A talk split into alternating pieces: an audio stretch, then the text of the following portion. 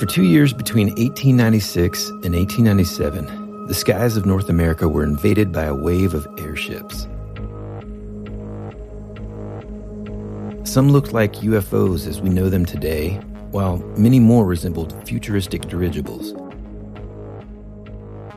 Most were reported to be piloted by normal human beings, including a few men in black type characters, while others were inhabited by strange beings that could only be described as not of this earth. In addition to airships, there were otherworldly beings from guild spacemen and toga clad aliens to what might be an early day chupacabra. For listeners of last week's episode, you've already heard about the alleged airship crash in Aurora, Texas in 1897. But did you know that there were many more other alleged airship crashes in places like Kalamazoo, Michigan, and Iowa Falls, Iowa? Did a Martian crash land in Lanark, Illinois? Was the dream of a little girl taken aboard a spacecraft by little men just a dream? Or was it the repressed memory of an alien abduction? What was the airship that one witness described as Noah's Ark returned to Earth? Did an Illinois storekeeper really manage to photograph an airship? And if so, where's the photo today?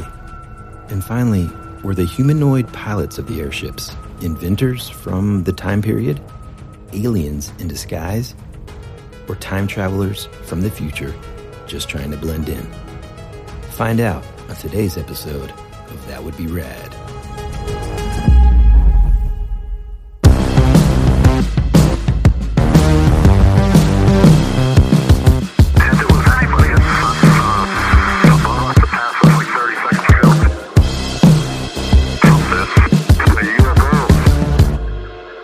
Welcome back, friends and aliens, to another episode of your favorite podcast, That Would Be Rad. A podcast that majors in 80s and 90s nostalgia, comic culture, all things paranormal, and minors in retro video games, tabletop RPGs, pre internet mysteries, and raising our kids to be half as cool as we were back in the 80s. We're your hosts, Woody Brown. And Tyler Bentz. Hey, welcome back. Friend, you took a long time. back. Yeah, man. Um, What's going on? Well, dude, I am super excited about this week's episode because I kind of feel like last week, in a way, we were kind of restricted. We're like, you guys were. couldn't see us. We're basically recording a podcast episode with our hands tied behind our back Mm-hmm. because we wanted to talk about so much more, but we couldn't because we wanted to save that for today's episode. So I'm super stoked because now we can finally talk about all the stuff that we wanted to about this. Um, well, you're going to hear us refer to it as this flap that occurred. Well, my throat was making a weird noise just then. Hold on. uh, we refer to it as this flap that occurred in 1896 and 1897. Now, last week you defined what flap was.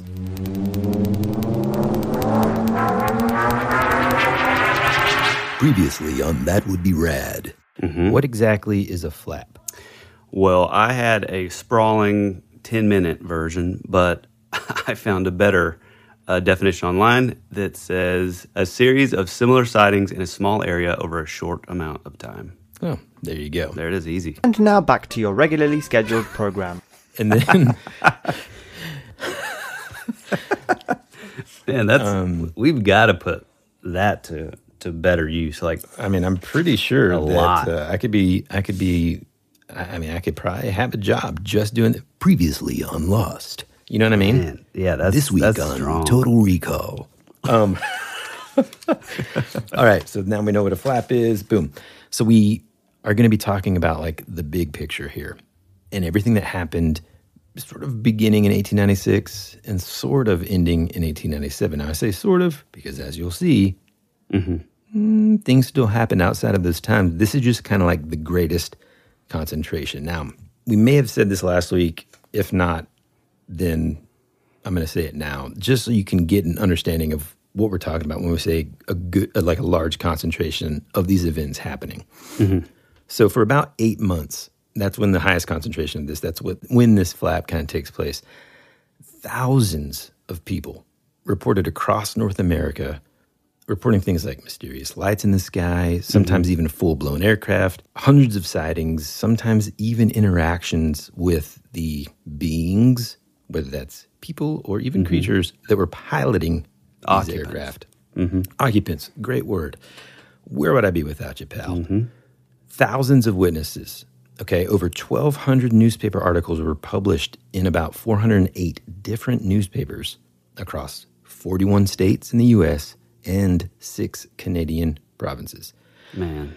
So we're talking crazy. about a lot of people seeing something during this time period.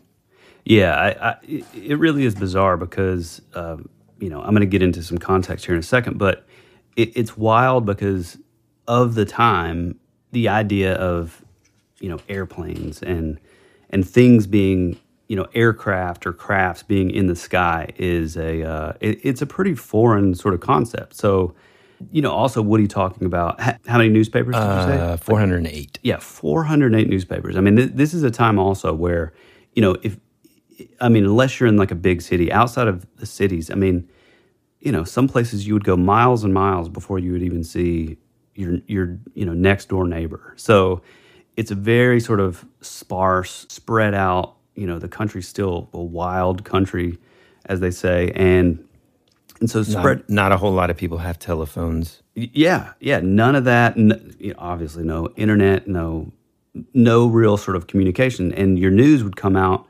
either weekly, depending on the paper, or daily. You know, if it was a more heavily populated, you know, city that you were close to. But you know, the idea of of thousands and thousands of accounts and sightings is pretty amazing. I mean, it kind of went from zero to sixty real fast, mm, especially in that mm-hmm. eight month period. I mean, it, it's it's a truly fascinating thing. Oh yeah, man, it's it's crazy, and I mean, like, it just really let's let's start out kind of thinking about this listener together on one sort of like here's the expectation. We know that with all these people seeing something that as we'll g- kind of go through this, some have like similar characteristics, mm-hmm. some have you know similar sort of experiences. That regardless of whether or not it is other planetary or even other dimensional, mm-hmm. people are seeing stuff. Yeah, they're seeing something. I mean, that- one- Well, go go, ahead, ahead. sorry. Go ahead, pal.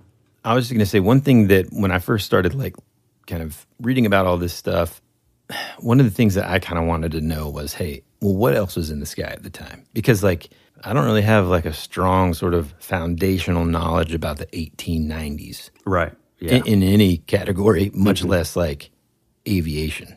yeah. Yeah. So so here's a little. take con- away. Jesus.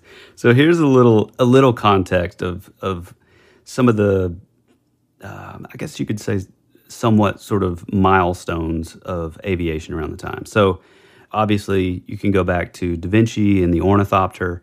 Thanks Clay, by the way, for the comment. That is one that I was going to bring up. But then you know jump to like the 1780s, 1770s, the idea of these manned spherical balloons. Basically kind of like hot air balloons, I think, you know, super sort of primitive.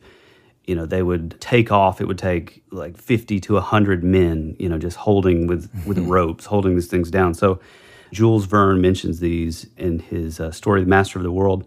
But let's jump to 1849. Hold on. There's also a couple other areas in sort of quote unquote pop culture where people had learned about things like this. So you've got Jules Verne. What was the book you mentioned? Uh, Master of the World. Yeah. In in 1851, he released a book called A Voyage in a Balloon, and then, of course, one that we all know, Around the World in 80 Days, which is about that balloon trip. And that was in 1873. Also, Edgar Allan Poe had a work or a uh, story called The Balloon Hoax, which was released in 1844. So, Wow. Not just are people sort of seeing hot air balloons and stuff like that, or thinking about balloons as a mode of transportation. It's kind of also in quote unquote pop culture at the time too, in literature at least. Well, and also, I, I think it's also, you know, which I think we did touch on this last episode. They all kind of blend together. But, um, you know, an Italian astronomer in 1888 announced evidence of seeing canals on Mars. So, you know, there was this somewhat, I don't want to say science fiction, because to me, I think the beginning of true science fiction was like sort of, well, I don't know. I mean, because H.G. Wells did, you know, wrote The Time Machine around this era. So, like, I mean, I guess it would be sort of science fiction, but I think it's it's it's good to say that like even if if we're thinking in terms of like dirigibles and blimps, I mean, we're talking like 10 miles an hour tops. Mm-hmm. Like like these aren't these aren't remotely you know close to some of these sightings that that the people were seeing in this flap of like you know even if it's going 50 miles an hour 60 miles an hour i mean this was like supersonic Oh, oh yeah. people. I mean, like the technological difference is so similar in appearance, Mm-hmm. but certainly like the things that are described as happening whenever these witnesses see it Mm-hmm. are far from the capabilities of known Right. crafts like Right. this. Right. Yeah. I mean, another thing, like you mentioned, like 50 people having to hold it with ropes. You're Oh, not yeah. really sneaking around a town without people seeing that happen. You know, I mean, hell, half the towns they're doing it. right right They're the ones holding the rope. Yeah, exactly. And and we're talking about.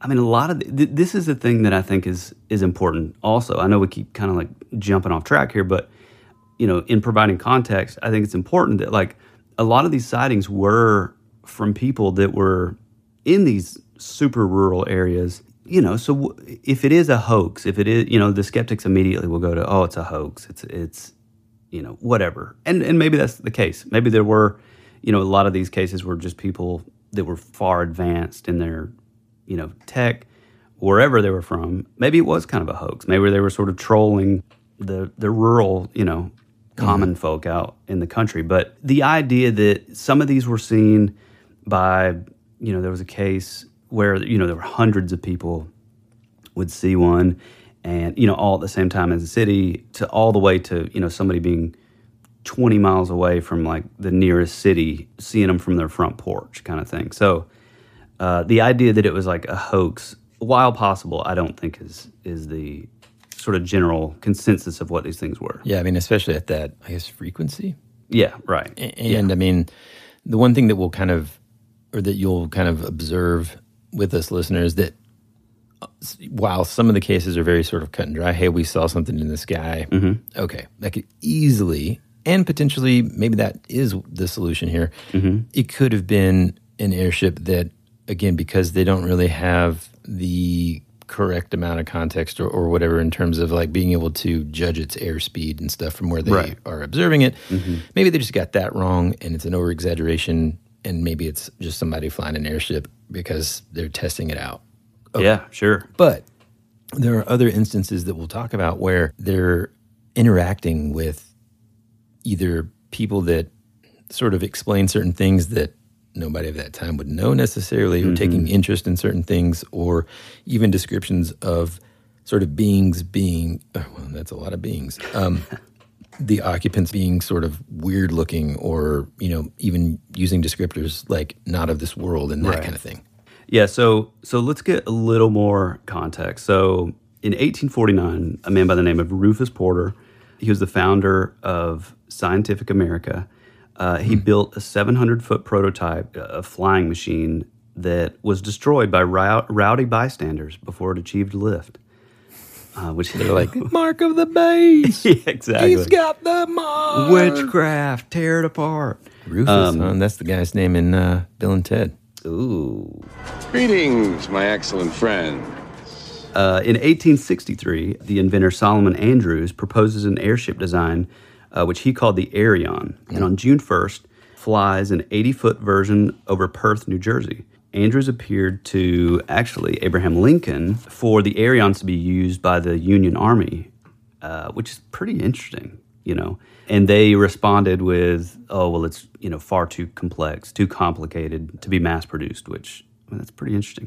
1864, Andrews demonstrates his Aereon before the Smithsonian. So this guy is actually he's able to demonstrate that this thing is actually capable of, of flight. And again, for context, Wil, Wilbur and Orville Wright uh, in Kitty Hawk, New, North Carolina, you know, their first they achieved uh, first successful airplane flight on December 17th, 1903. So, you know, We're that's several, several years before that. several years before. Yeah.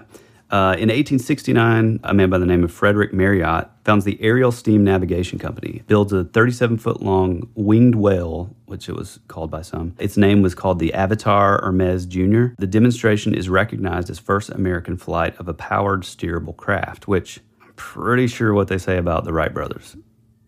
So Yeah, I don't, remember if it's fixed wing, if that makes it different. Maybe, you know, I don't know. yeah, it could be. This is one of my favorites. This character uh, in 1896, which again, right at that time, uh, Dr. Charles Abbott Smith of San Francisco claimed he had designed a flying machine that could fly to New York in under 40 hours. That's a Hmm. big leap. You Mm-hmm. know, that's a big deal. The enormous rocket-like craft was to be built out of aluminum with two insect-like uh, well, entirely built out of aluminum is, is I should say, with two insect-like wings flapping above it. Supposedly, Smith's inflatable metal craft never goes beyond the model stage. Mm-hmm. What's interesting about this is in August 11th of 1896, Charles, A, you know, C.A. Smith, the same guy I was just talking about, his airship is patented.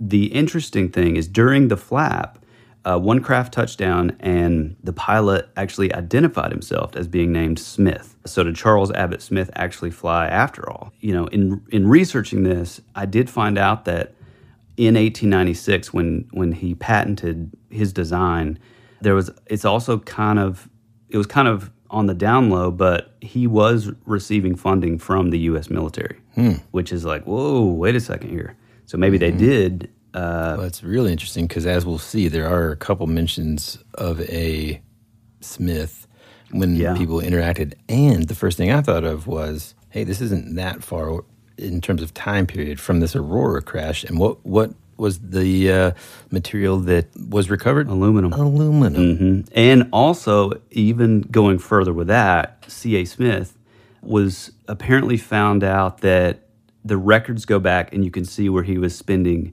massive amounts of money on aluminum. And, you know, if you look at it as like, well, the military, he was receiving military funding, Yeah, that explains like being able to kind of ties it all together. Yeah, because Yeah. we talked about how expensive it was last time. hmm exactly. So I, I think that kind of brings us up uh, somewhat, you know, to the time period of the flap. Yeah, in, in terms of technology and, and what else was in the skies or would have been Mm-hmm. appropriately in the sky. Was this year or, you know, series of months sort of like not a space race, you know, Right. but, you know, like a race to see who's going to have the best. Yeah, sky race, exactly. Uh, Well, one one thing too that I, just before you get started, there was also another man named John Ernst Worrell Keeley, and I would be remiss if I didn't Mm-hmm. include this guy. Uh, born in 1827, died in 1898, so right around that era. But he was actually kind of he developed the science of what he called sympathetic vibratory physics, and a lot of people thought he was sort of a con man, but he sort of died with the concept of saying that he he he had created the technology to have a a craft that could fly with using uh, what's called ether technology. So back in the day, even even Einstein believed that there was, you know, in the ether was like, which is similar to what we think of as fiber optic. Dude, that's the word you fiber were trying to think optic. That's what I was trying to think of earlier. Oh my. Okay, goodness! sorry to interrupt, dude. It just popped into my head. Oh, like thank freaking- you, God. That's exactly what I was trying to think of. Yeah. Sorry, I don't know how that relates to anything else that we're talking about and or whatever, but keep It doesn't Sorry. at all. But I look We can cut for that out. Thirty. No, no, no. Don't cut it out. People need to need to see us in real real life. um, uh, no, but so this guy believed that you know I think we think of like dark matter or dark energy or whatever as it's kind of the same thing as like the ether. So a lot of people around this time were of the thought that you know I guess physics at the time was that some of this the these crafts or like an alternative energy could be powered by ether. So he believed that you know hmm. that he had that he had the, this craft that could be powered with this ether. He created the Keeley motor in the 1860s, and then I think he was actually getting also getting funding from the government. I know he was getting money from like these stockholders, and he sort of had claimed that he could create this ship that was completely powered with like sound.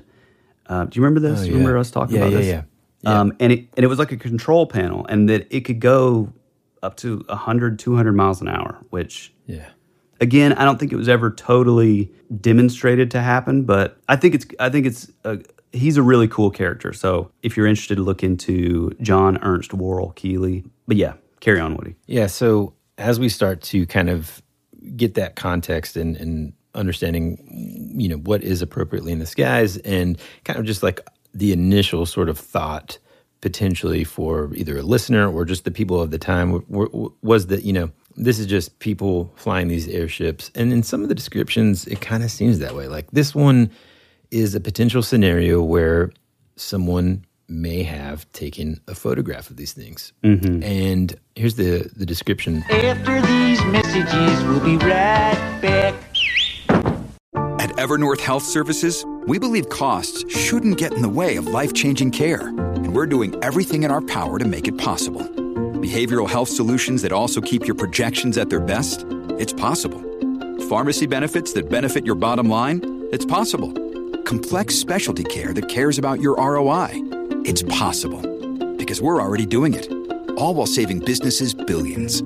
That's Wonder made possible. Learn more at evernorth.com/wonder. When you need mealtime inspiration, it's worth shopping Kroger, where you'll find over 30,000 mouthwatering choices that excite your inner foodie. And no matter what tasty choice you make, you'll enjoy our everyday low prices, plus extra ways to save, like digital coupons worth over $600 each week. You can also save up to $1 off per gallon at the pump with fuel points. More savings and more inspiring flavors make shopping Kroger worth it every time. Kroger, fresh for everyone. Fuel restrictions apply. Your brain needs support, and new OLLY Brainy Chews are a delightful way to take care of your cognitive health.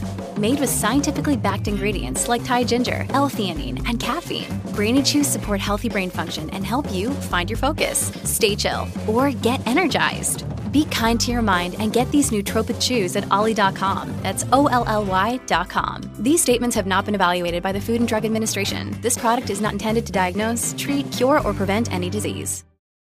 Tyler, man, you know, there's one thing that got me through this COVID craziness. I got in the mail a couple of items from our merch store. And I got to tell you, man, this crew neck sweater is maybe one of the most comfortable things I've ever worn. The inside of it is like, I don't know how to explain it, man. I, I'm, I'm never going to take this thing off. Wait a minute, we have sweaters. I mean, you know what I'm saying. Sweatshirts. This sweatshirt is the most comfortable thing I have ever put on. I also got this like really cool trucker cap that says B Rad on it. I mean, mm-hmm. I think if people haven't already, they need to go check out our merchandise store. They can find it at shop.spreadshirt.com slash that would be rad. So again, that's shop.spreadshirt.com. That would be rad. America's future can be determined by our dreams and our visions. It was very intense, bright light. For over 200 years, there have been reports of giant man-like creatures. From another dimension, another world, I don't know. The most intriguing mystery on the North American continent. You're listening to That Would Be Rad. This is uh, a guy named Mr. C.D. Lawrence, okay? a lot of described as- lot of CDs, CAs. a lot of initials, man. Mm-hmm. Family names. Um, and he was known to be a view artist. I guess that might have been their old oh, school Oh, yeah. way of calling them photographers, which is pretty cool. At cool. 5:15 this morning, I was awakened by someone who ran into the house, arousing my housemates with the explanation that a large balloon was hovering over Bering Cross, just hmm. beyond the upper bridge. The house had an excellent view of that portion of the city where the mystery was seen. I hurried out and saw what at first appeared to be a very large balloon moving toward the south at a very rapid rate. It was coming head on, and I soon saw that it was not a balloon, but the airship about which we have so long been reading. It approached toward the river and then suddenly veered toward the east. After proceeding a short distance, turned northward, soon disappearing from sight after having been visible for about 15 minutes. I secured a negative while it appeared broadside toward the amazed observers. As you may see, a very good view was secured.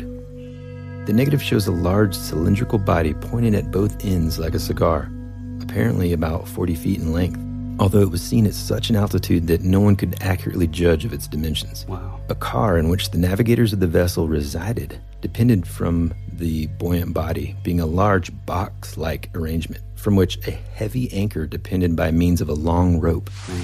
Well, th- th- so that's really interesting, and it also kind of ties into this. In uh, Rogers Park, Illinois, the April 12th, 1897 edition of the Chicago Times Herald said uh, Walter McCann of Rogers Park leaped into fame at a single bound yesterday. He has a photograph which shows an airship in the sky. He says he took it with his camera at 5:30 yesterday morning. He shows two negatives. Three witnesses assert that they also saw him take the photographs and see the airship. McCann is a news dealer at Rogers Park, and his place of business is near the Northwestern Railroad, Railway tracks. It is his custom to arise early each morning, particularly on Sunday, kind of like you, Woody, to deliver the Chicago newspapers. In his store uh, was a small camera, the property of his son, which a small camera at the time in 1897 was probably about as big as a big as a box truck. When McCann sighted the strange object, thinking there would be a little laugh on that. when McCann sighted the strange object in the sky, he immediately suspected it was an airship, which had so many of the people talking, which, I mean, that's pretty interesting. Uh, he rushed into his, store, his store, seized the camera, and got a good picture of it. G.A. Overrocker, another abbreviation, uh, who saw the proceeding, suggested a second negative, and the result was a much better negative. Uh, William Hoodless and E.L. Osborne, operator for the Chicago and Northwestern Railway at Rogers Park, saw McCann and Overrocker at the hour named, and not only witnessed the photographing, but saw the ship itself. It is, according to the statement of all these witnesses, an invention without wings or sails. All agreed that the outlines of a man could be seen inside. That's amazing to me. Yeah. You know, and the I- fact of that these, pa- you know, you can kind of go. By the way, a lot of this information, um, you know, we really went down the rabbit trail on this stuff. And so Mm-hmm. I found a book by Noe Torres and John LeMay called The Coming of the Airships, 1896 to 1899. And it has some fascinating accounts of stuff that is, I mean, it's just, it's wild. And it's, it's a little like Passport to Magonia where it's, it, you can kind of, every little chapter. Mm-hmm. Which is our other big reference book here. Yeah, it's almost like an anthology kind of type Mm-hmm. layout, you know. But Now, but, one thing that I kind of noticed when when looking at all these is, and you know, I think your book is kind of guilty of this. As Passport Magonia certainly is. It's not given to you in a linear timeline. Mm-mm. So, a lot of the times when Jacques Vallée is kind of presenting this information, he's doing so based on either uh, some of the similarities between the cases or mm-hmm. witnessed accounts, and or the differences between them, and they're kind of just like shot out like a sh- you know shotgun shell. But mm-hmm. one thing that I did find was I think when people because oftentimes a lot of these news stories would make reference to quote the great airship, right? Mm-hmm. And so I think basically from what I can kind of gather, part of that I think it originated from one of the first accounts is in California in like November of 1896. And that's when hundreds of people, and I think you kind of made mention of this earlier, hundreds of folks in the San Francisco area saw this like huge elongated dark object, which Mhm. uh, had these like searchlights and was capable of flying against the wind. And so I think that was kind of like the headlines, right? And so I think when people make mention of this quote, gray airship or the airship, it's because between January and March of 1897, it kind of vanished. So, right in that November, sort of late fall into you know Christmas, we'll say, mm-hmm. you know, people had kind of seen this thing in San Francisco. That probably made headlines. Then it vanished, and then all of a sudden, this staggering number of observations kind of mm-hmm. started happening of an identical object. You know, out in Yeah. the Midwest and, and all across the U.S. Uh, one thing that I, I actually ran into that same case, and a couple interesting things about that is this was one of, I think this was one of the first that really kind of kind of caught on like the cigar shape also with this airship. And one thing that some of the eyewitnesses noted about this one, and it wasn't this isn't the only one. This was kind of a a fairly common thing is that these airships would come with sounds of partying and singing, which is kind of amazing. Oh man, did, you didn't so hear about any of that? No. You know, again, there's just so many like things and details. uh, Just crazy stuff started happening that kind of reminded me a little bit of other famous cases that I kind of know a little bit about now, like even like Betty and Barney Hill. You know, this guy in um, I want to say Arkansas. No, no, no, hold on. This is kind of known as the Leroy incident because it happened in Leroy, Kansas, Mm-hmm. um, and this is around. Again, I'm gonna, I'm only going to say this last time, but this is around the same time period. This is April of 1897. Mm-hmm. I don't want to kind of start every story with that, but this guy named Alexander Hamilton. You might know him from the musical. No, different guy. The But, uh, Alexander Hamilton. he had an encounter with a again cigar shaped craft. Mm-hmm. He said possibly about 300 feet long. It had a carriage underneath. Again, that's not unlike sort of the dirigibles that were kind of from the time period. But this carriage that it had underneath it was made of glass or some sort of transparent substance. He said, Man, that's straight up Jules Verne kind of steampunk dude, almost. It was brilliant, brilliantly lighted uh, within, and everything was plainly visible. He said that he could see six of the strangest beings he'd ever seen. He could hear them, apparently. I don't know how low this thing had to be, but they were jabbering together, but he couldn't understand a word they said. Upon seeing the witnesses, these pilots in this craft turned on some unknown power, and the ship rose about 300 feet above them. It seemed to pause and hover directly over this cow, you know, which was kind of freaking out or whatever. And he noticed that there was like this thick, half inch red cable uh, fastened in a slip knot around the cow's neck. And Wait, what now? Yeah, dude. So, in other words, they noticed that the cow is kind of going crazy. They go Mhm. down to where the cow is, or a heifer, as he uh, makes reference to her. And he notices that there's this cable that's like tied around her neck and almost like a slip knot around her neck. And they try to get it off and they can't. And he says that we cut the wire loose and stood in amazement to see the ship, heifer and all, rise slowly, disappearing in the northwest.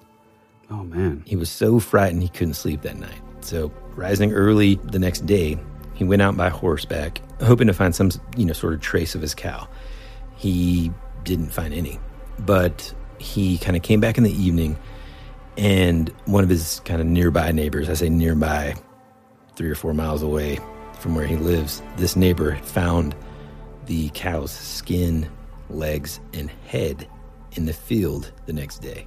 Dude, I did not even think about any sort of association with, you know, you think of 80s, 90s cattle mutilations Mhm. being linked to UFOs and like, oh my gosh, that's amazing. Uh, yeah, I mean, that kind of stuff happened in the 60s too. I mean, again, oh, yeah. Passport Magonia, there's a bunch of stuff about that. Like, there's one that was like a horse named Snippy in the late 60s. In, that was a uh, big one, yep.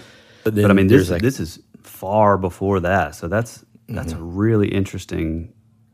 If Yeah. if it was truly, um, you know, I mean, to me, it kind of sounds like, and I mean, not to like kind of shoot that down, but to me, it almost sounds like because a lot of these have the same thing. If they have like a like a almost like an anchor hanging down by like a rope, and it would make Yeah. sense if it's like a blimp that, hey, drop the anchor, and it's going to kind of keep them in place so the wind doesn't Right. drift them off. And so maybe this little anchor, you know, accidentally grabbed this cow and just you know dr- you know drug it along until it, Mhm. You know. Well, listen to this. Speaking of accidentally dragging, this guy named Robert Hibbard in Sioux City, Iowa. You know, that other one was in Kansas. This is now in Mhm. Iowa. He's a farmer that lives about 15 miles north of Sioux City, Iowa. Again, this is 1897.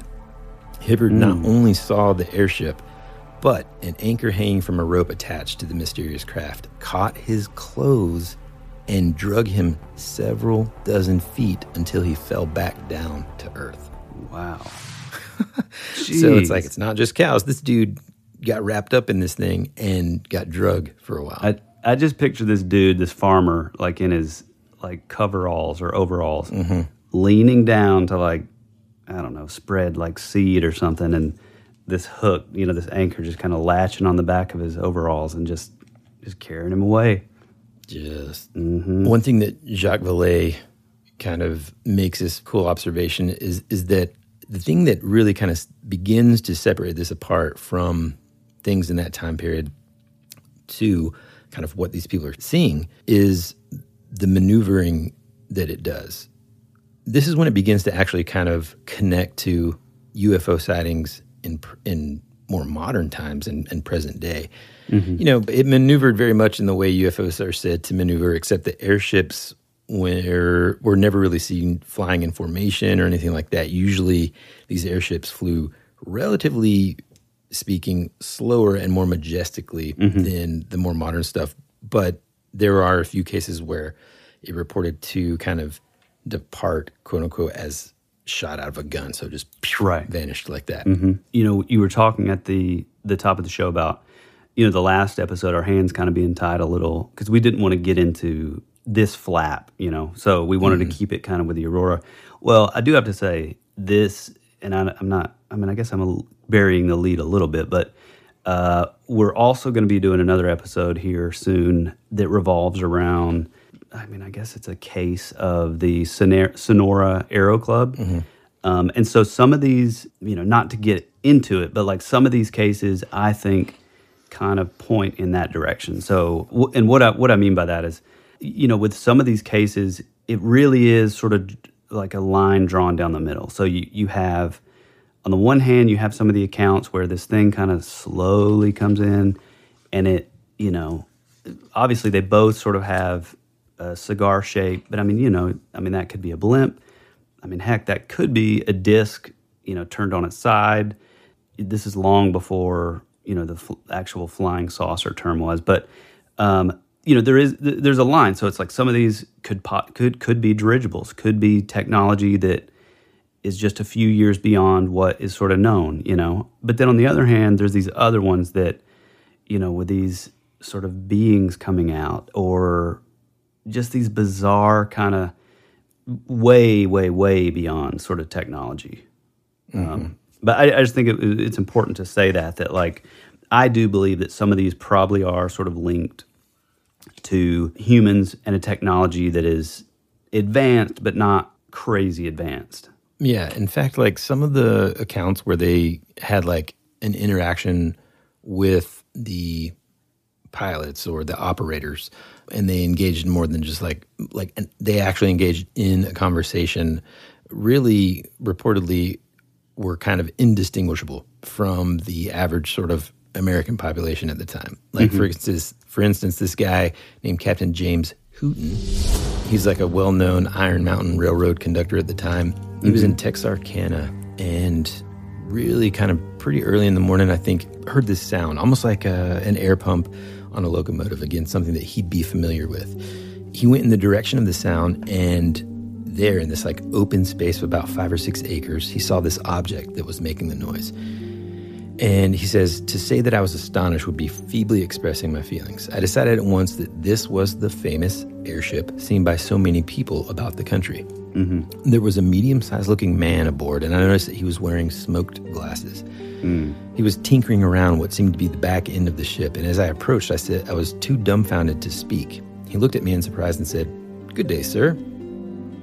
I asked, uh, Is this the airship? And he replied, Yes, sir. It. Whereupon three or four other men came out of what was apparently the keel of the ship. A close examination showed that the keel was divided into two parts, terminating in the front like the sharp edge of a knife. Mm-hmm while the side of the ship bulged gradually toward the middle and then receded. So again, cigar shape. There or, were three large wheels, or a plane from the side. I mean, think or a jet. Yeah, yeah, true. Pointed, you know. I mean, it sounds aerodynamic no matter what. Mm-hmm. There were three large wheels upon each side, made of some bending material and arranged so that they could become concave as they moved forward. I beg your pardon, sir, I said. The noise sounds a great deal like a Westinghouse air brake. Perhaps it does, my friend. We are using condensed air in aeroplanes, but you will know more later on. Dude, that is amazing.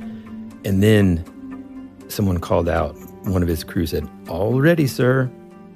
And all the party kind of disappeared below. He says that he observed that each in front of each wheel, a two inch tubing began to spurt air on the wheels and they commenced revolving. The ship gradually arose with a hissing sound. The aeroplane suddenly sprang forward turning their sharp end skyward. Then the rudders at the end of the ship began to veer to side to side, in less time than it, than it takes. Oh, he says, and the wheels revolved so fast that one could scarcely see the blades. In less time than it takes to tell you, the ship had gone out of sight. Wow. Yeah. Man, that's amazing. And what's funny is that's also, that account is also noted in this book, uh, The Coming of the Airships. And they kind of draw the comparison to the way these guys looked is almost like Men in Black. You know, not the Will Smith, Tommy Lee Jones version, but Yeah. kind of the Nick Redfern, you know, sort of bizarre, weird, slightly otherworldly, but like always sort of somewhat advanced. Here's another one. Like, th- so this one happened in Hot Springs, Arkansas. This is testimony from the constable of uh, and deputy sheriff. Okay, they're riding out, and they hear these sounds and, and see some lights.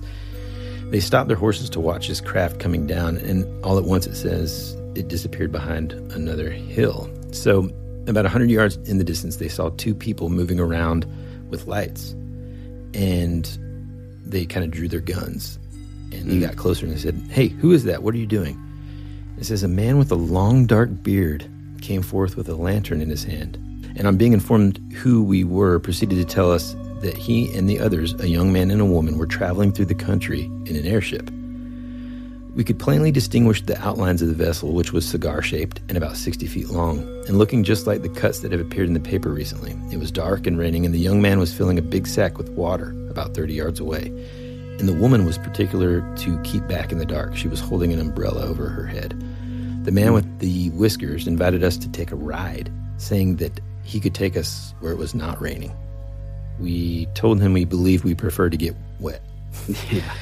Asking the man why the brilliant light was turned on and off so much, he replied the light was so powerful that it consumed a great deal of his motive power. He said he would like to stop off in hot springs for a few days, take some hot baths, but his time was limited and couldn't. He said they were going to wind up in Nashville, Tennessee after thoroughly seeing the country. Yeah, that's, that's crazy, man. And so there's just like a ton of these. A lot of them are kind of similar. There's more about things getting drugged by like either a rope or the potential like sort of anchor. Uh, Mhm. in Texas, these witnesses saw a ship kind of fly over their church or whatever, and the anchor somehow got caught on this blacksmith shop and ripped off part of its uh, roof or whatever. Hmm. All right. Here's another account that talks about like where they made contact with the with the operators or the Mm. the occupants of these ships. These folks uh, were awakened about one o'clock in the morning by an unfamiliar noise. When they looked out, they saw this object in the west. Instantly, he says that he thought of that wonderful airship that has mystified so many people in the past few weeks. They the mysterious flyer kind of paused and gradually descended within a few feet of the ground and only a short distance from these folks' yard. They see an elderly man, a woman, and two young men on board.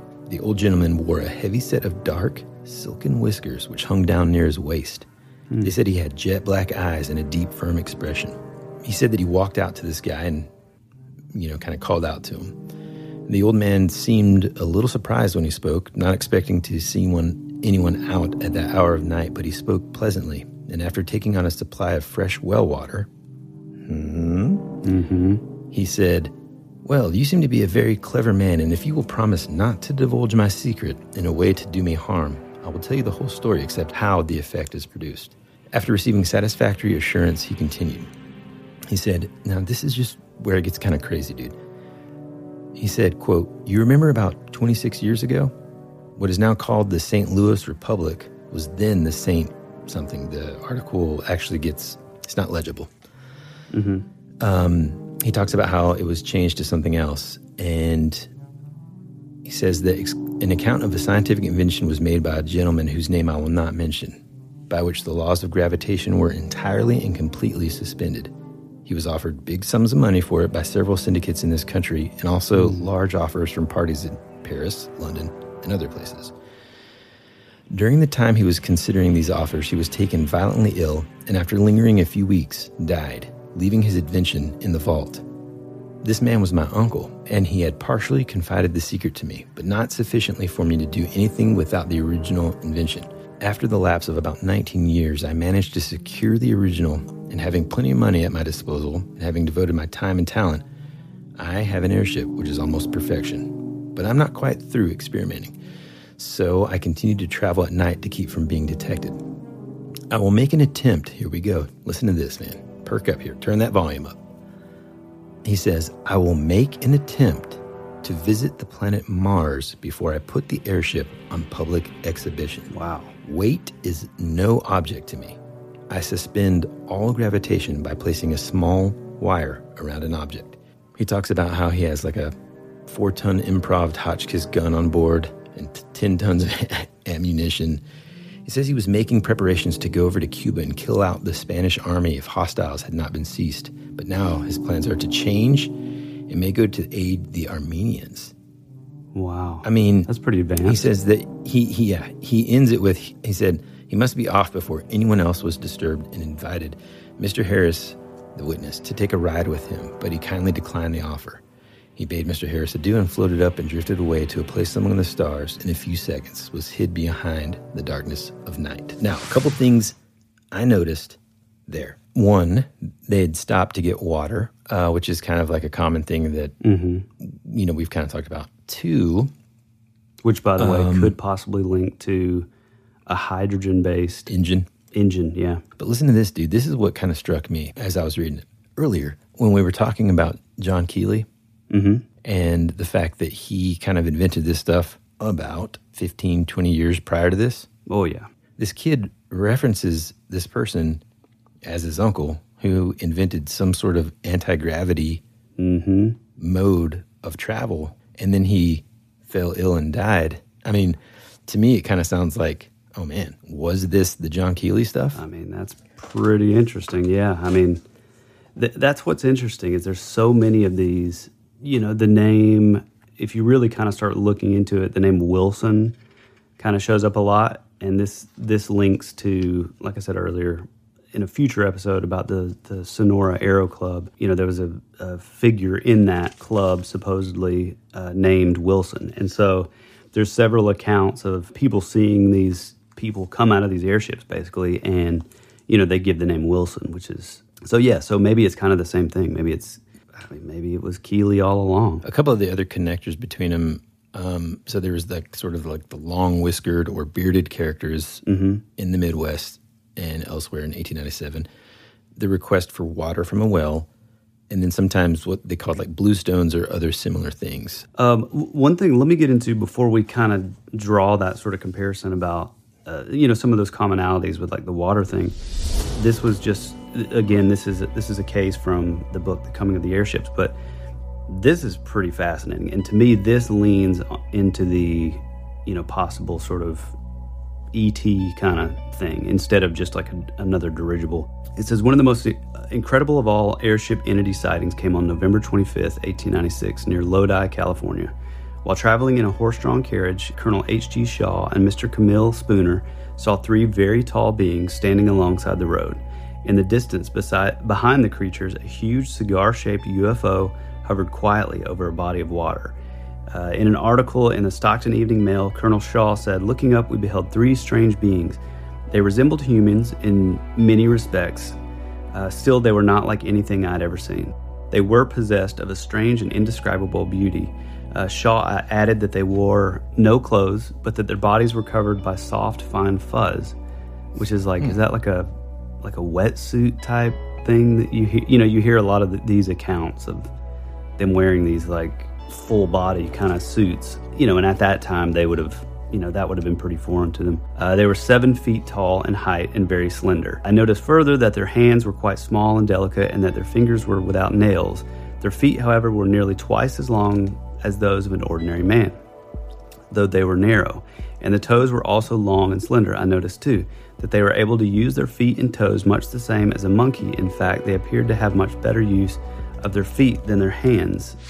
So it's like, you know, it's just one of those weird kind of. I just wanted to add some contrast to the fairly earthbound, you know, Mhm. sightings of uh, that there were also some of these that are just kind of bizarre, sort of alien, you know. Yeah, I mean, even like the potential chupacabra Yeah. incident, right? Uh, yeah, it, it appeared in, uh, well, it was written about in June 16th, 1896, in Hightower, Kentucky.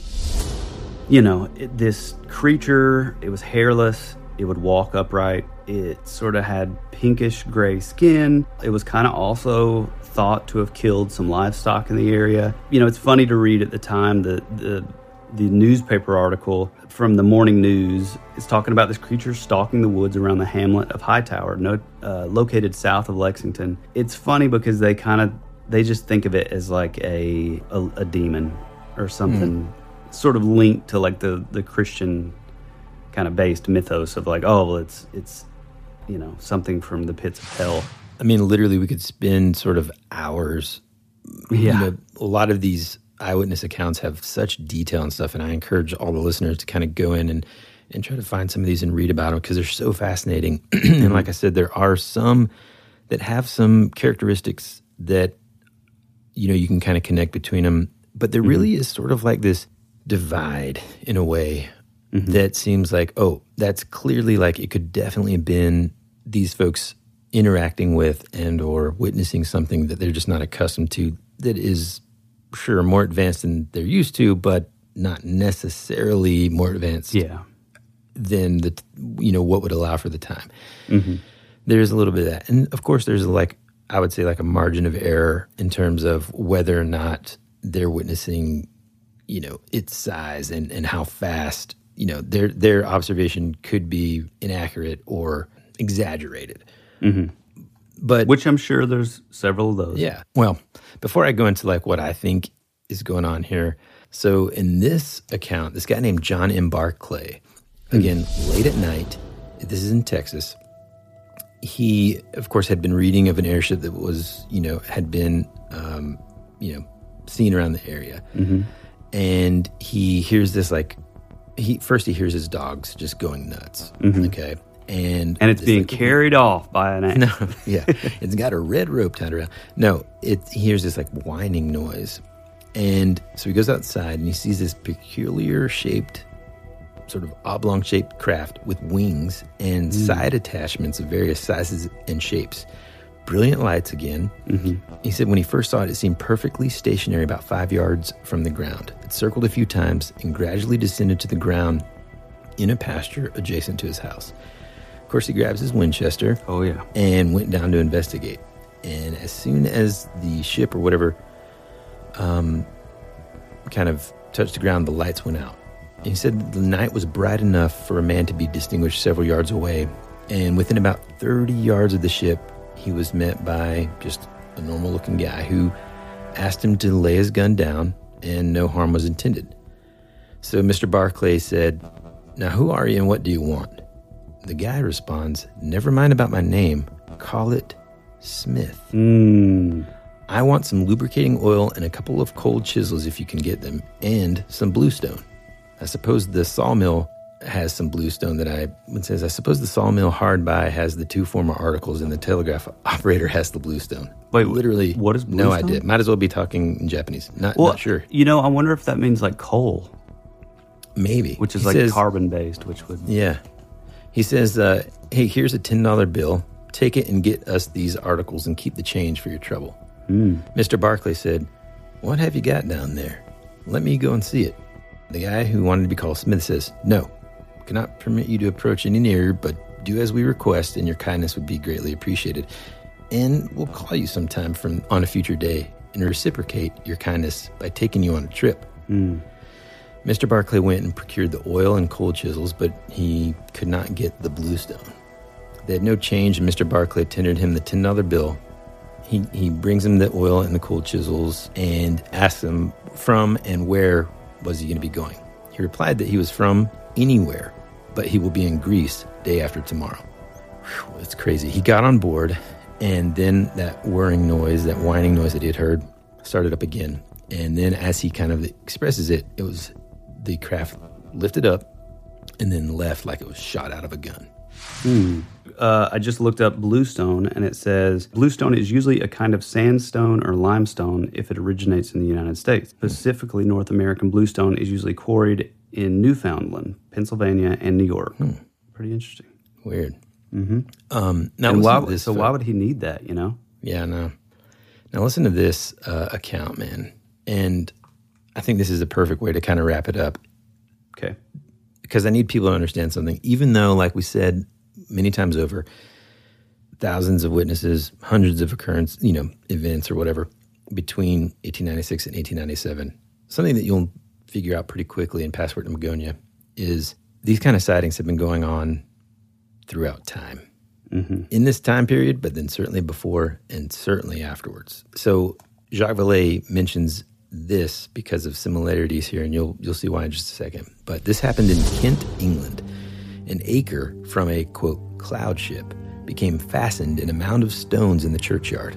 The people heard voices from above, and the rope mm-hmm. was moved as if to free the anchor, but to no avail. A man was then seen sliding down the rope and cut it and cut it. In one account, he then climbed back aboard the ship. In another witness account, he died of suffocation. Now, that's crazy in and of itself, but this happened in 1211 AD. Oh my gosh. Yeah, that's amazing. That's what I'm saying. It's just nuts, man. Yeah, that's All right. no, no, no. I've I've just uh, I went down this rabbit trail on Bluestone, Bluestone. And, and it keeps getting like just listen to this. Preseli Bluestone has a strong connection with the electrical impulses produced by the human body, and has a particularly strong connection with the heart. Again, this is like a little new agey, but uh, bear with me. Uh, Bluestone clears the heart center and strengthen, strengthens the electrical workings of the heart. It improves electrical communication throughout the body, which in turn serves to balance and strengthen the immune system. The electrical connection does not stop there, but helps us to link into the electromagnetic field of the earth itself. Okay, man. So that's kind of amazing. Yeah, dude. Especially if that's what's used to like power it or, you know, Yeah. man. That's pretty cool, man. At the end of the day, I'm sure, like myself and Tyler, you're probably thinking, well, what does it all mean, Basil? Mhm, You know, mhm. like, what what is it? What's the answer? And I think, unfortunately, the answer is, well, we don't know. you know, but there Yeah. there are a couple different directions that you can take it. Obviously, my favorite would be Here time comes. travelers. you know, it's it's potentially people that have figured something out, you know, in the future or near future, where they can go back in time. And well, well, for example, whether or like not- the. Oh, go ahead. Sorry. I was going to say whether or not the craft actually do look like that, or if it's some sort of like cool like cloaking technology. Because I mean, mm-hmm. something that Jacques Vallée, and I want to make sure we mention it before we end today. Like something that he talks about in his book is something that he calls the functioning lie, and essentially, you can kind of go into the psychology behind when a human witnesses something. Mm-hmm. There are like mechanisms in place that really kind of deal directly with your perception, okay? Right. Via like your brain transmitting the signals that your retina is picking up. Basically, Basically, that your, your mind wrapping around, like, what am Exactly. I seeing?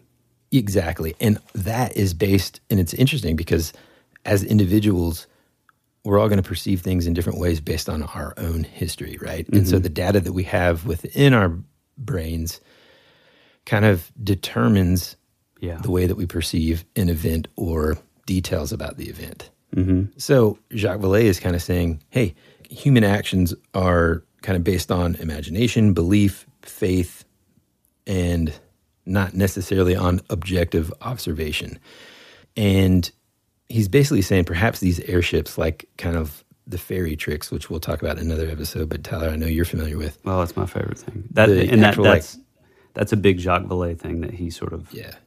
It's kind of saying that like these flying saucers, the things that we all kind of see together are so well engineered in its image that in our human consciousness, we basically we're seeing it's kind of like when you go back and you read stuff like ancient texts, like the Bible or events from long, long ago. They're Mhm. going to describe it's a ball of fire.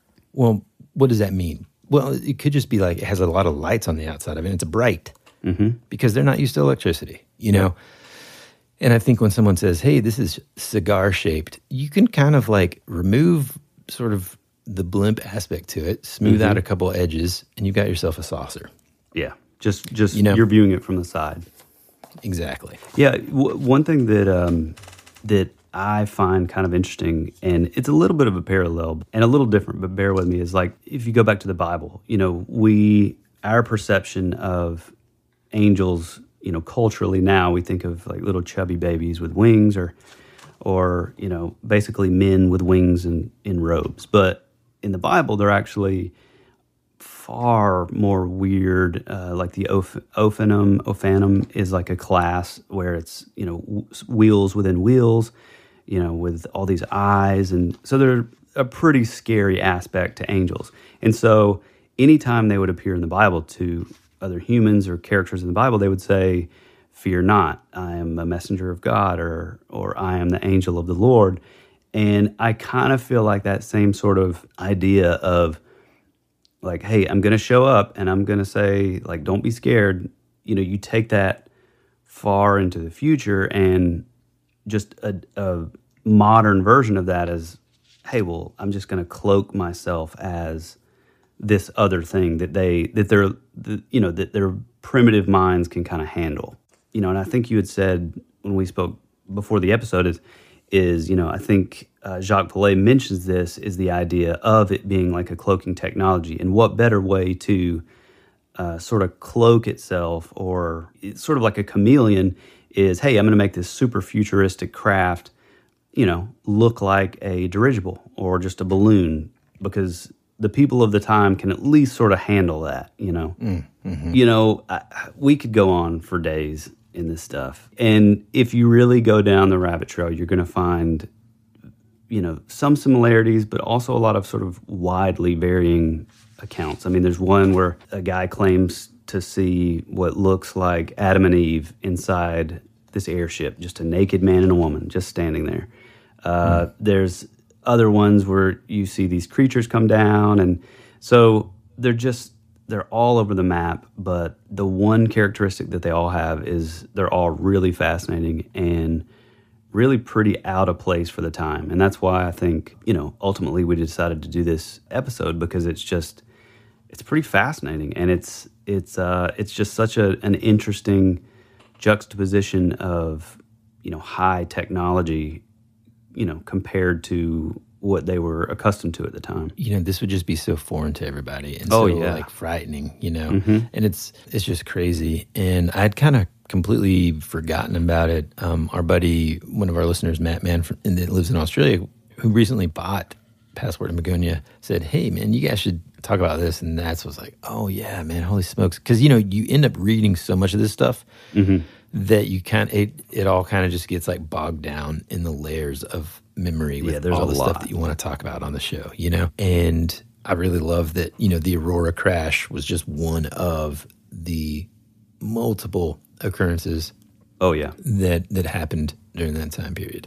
Which, which again, by the way, you know, I I kind of gave my uh, take on it and what I believed it was, but you know, we said it uh, sort of earlier in the episode that we both believe that there's sort of you know two camps of this is like the super futuristic, maybe maybe they're time travelers, maybe they're extraterrestrial, whatever, you know, interdimensional, multidimensional.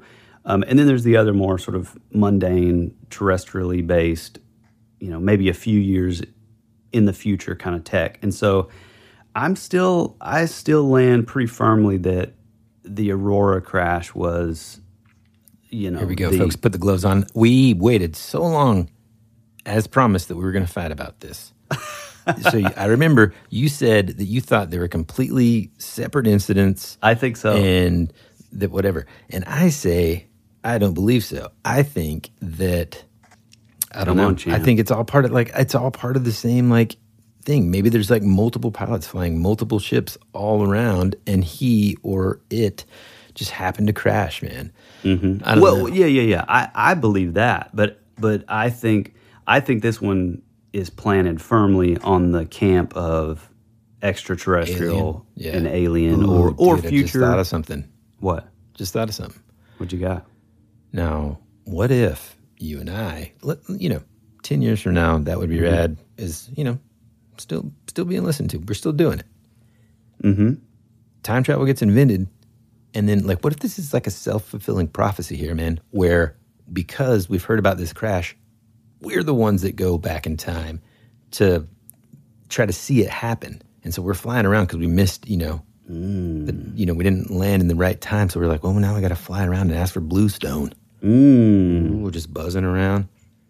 I mean, I mean, that, pretty took it- awesome. that that that uh, kind of went into the the random land, but Well, like we always say, we're we're super happy with our growing fan base and our growing that would be rad family, and uh, you know we're still trucking along with uh, Camp Rad Strangeness this summer, and uh, we we promise we'll uh, we'll get back into monsters and, and aliens and, and all that. But you know this is just such a fascinating thing. We just we couldn't resist. Woody, where can we be found online? man, I like that you're switching it up this week. Yeah. folks, the best place that you can interact with us on a daily basis is on our Instagram account. Mm-hmm. You can find us there. That would be rad. We love getting messages. You know what we also love? I also love seeing like all the listeners interacting with each other. That's mm-hmm. just the most amazing thing ever to me. And that's really the best place to do it. Now, we love getting episode ideas, but we also love hearing about stories in your area because no matter where you are in the world, as as kind of we've talked about over the last couple weeks, whether it's in the Philippines or wherever, there's a lot of folklore and stuff that we don't have access to, and we might not Oh, know yeah. about.